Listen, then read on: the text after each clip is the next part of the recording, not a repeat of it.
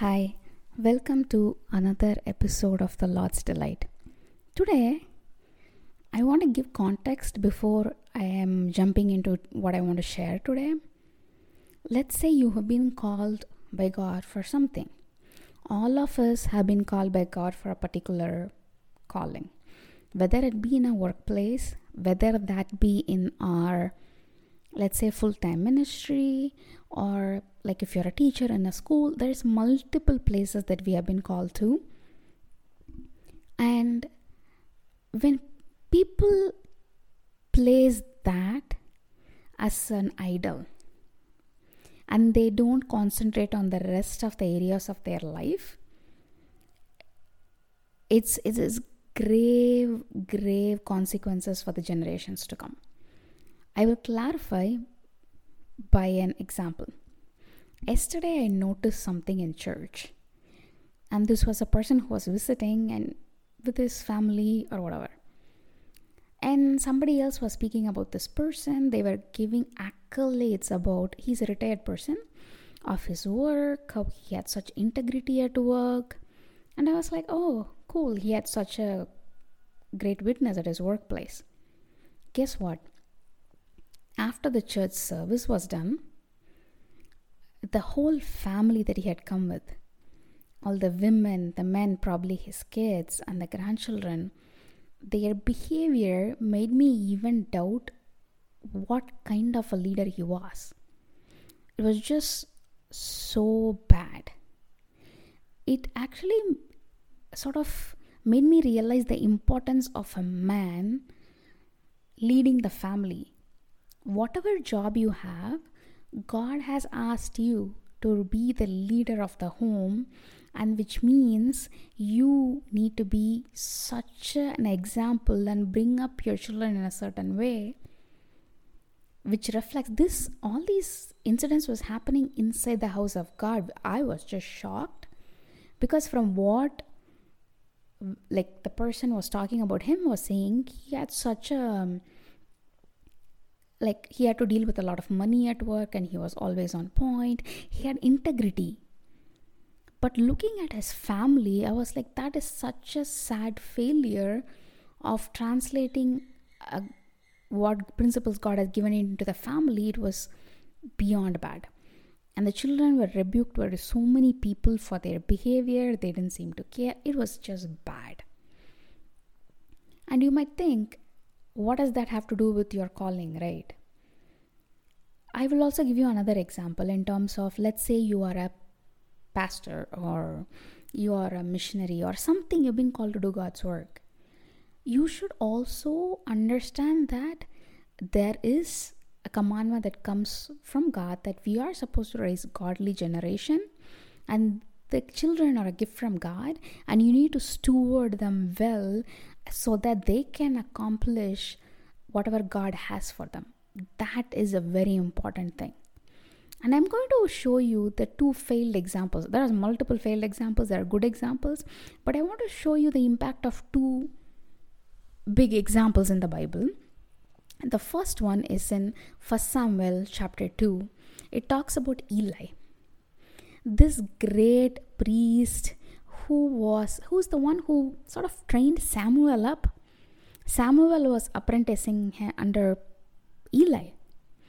And if you look at 1 Samuel chapter 2 verses 12 to 36, it is just it's like a scary thing because at 12 it says Eli's sons were scoundrels. They had no regard for the Lord. These were people who were serving and they see their dad serve. There was such lack of discipline that they it says that they had no regard for god. Because if you go on to show later part of it it'll give you the reasoning why.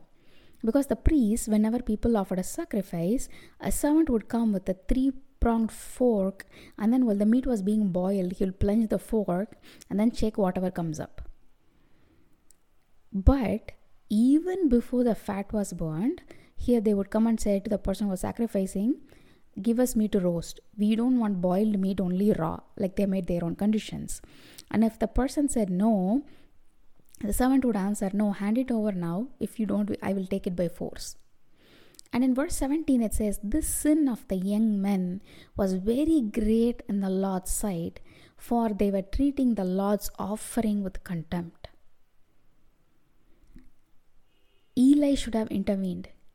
Do you not think he heard what people were saying about their children or did he should have known? There is no excuse because he was the priest. He should have known what his sons were up to and disciplined.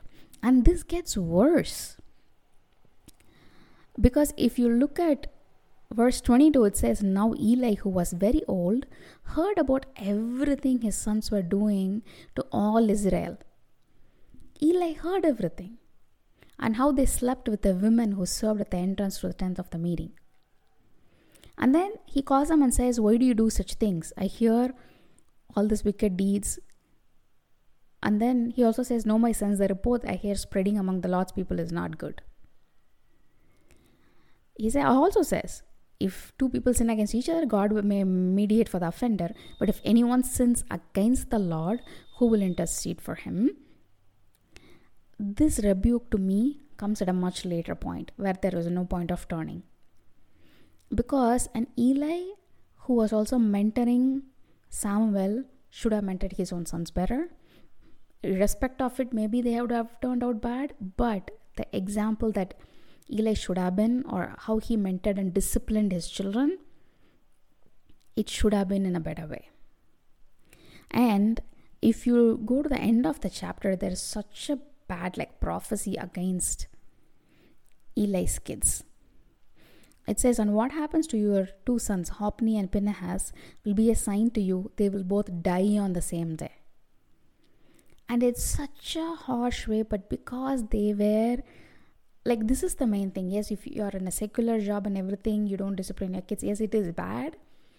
But if especially a person in ministry, you need to have a better hold on your kids because what Eli said was right. If two people offend each other, God can mediate with somebody offends God, commits an offense against Him, nobody can mediate for that person. So if you are in ministry, or if your kids are you're grooming them to take out your ministry, like you need to be very very careful on how you discipline them, bring them up in the right way, and teach them the right values. If not, this is a cautionary tale. And not just this, I'll give you one more example from 1 Samuel. 1 Samuel chapter 8. And that is Samuel's kid. Samuel was one of the greatest prophets and the last one right before it became the kingship, which is David. If you look at chapter 8 in 1 Samuel, and it says, When Samuel grew old, he appointed his sons as Israel's leaders. The name of his firstborn was Joel, and the name of his second was Abijah, and they served at Beersheba. But his sons did not follow his ways. They turned aside after dishonest gain and accepted bribes and perverted justice. This is one of the like you know great figures we study about Samuel, and guess what?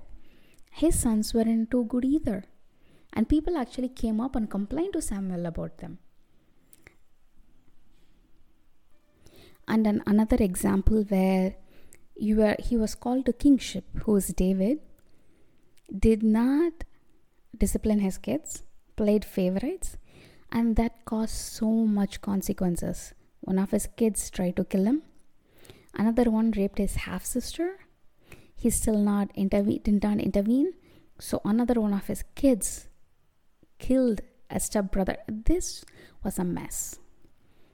And if you also look at other examples like it has a big consequence on how you bring up your children this is why the importance of parents being in the lord rooted in the lord and knowing him well and when they have children it's easier for them to bring them up in what god is telling them to it's it's harder if they are not being trained from their young age to be in the lord then it gets a lot harder because the one thing for sure is when you bring them up, the kids, when they are young, even if they stray wherever they go, God will ho- bring them back. That is the hope. But for that, the parents need to be in the Lord. They need to be together in bringing up of their children and disciplining, just remembering the fact that you are stewards of the children. You do not own them and you do not place them before your spouse or God. You are stewards, and when God gives you that gift, you raise them up to be the people that God wants them to be in a way so that they can accomplish the purpose that God has for them. Yes, they are going to have their own journey. They will mess up, they will fall short, and God will just bring them up. But the core that needs to be focused on is Eli and Samuel were priests. They still couldn't bring up their kids in a way that pleased God. So you understand how hard parenting is and it takes time and you need to focus and be intentional in parenting and these two really huge prophets people of god messed up. Any one of us can mess up but you can always go back to god and ask him for help. Be intentional and pray. That's so that god helps you understand when to intervene and discipline when to stand back so god can work. Okay then. I'll talk to you guys next week. Bye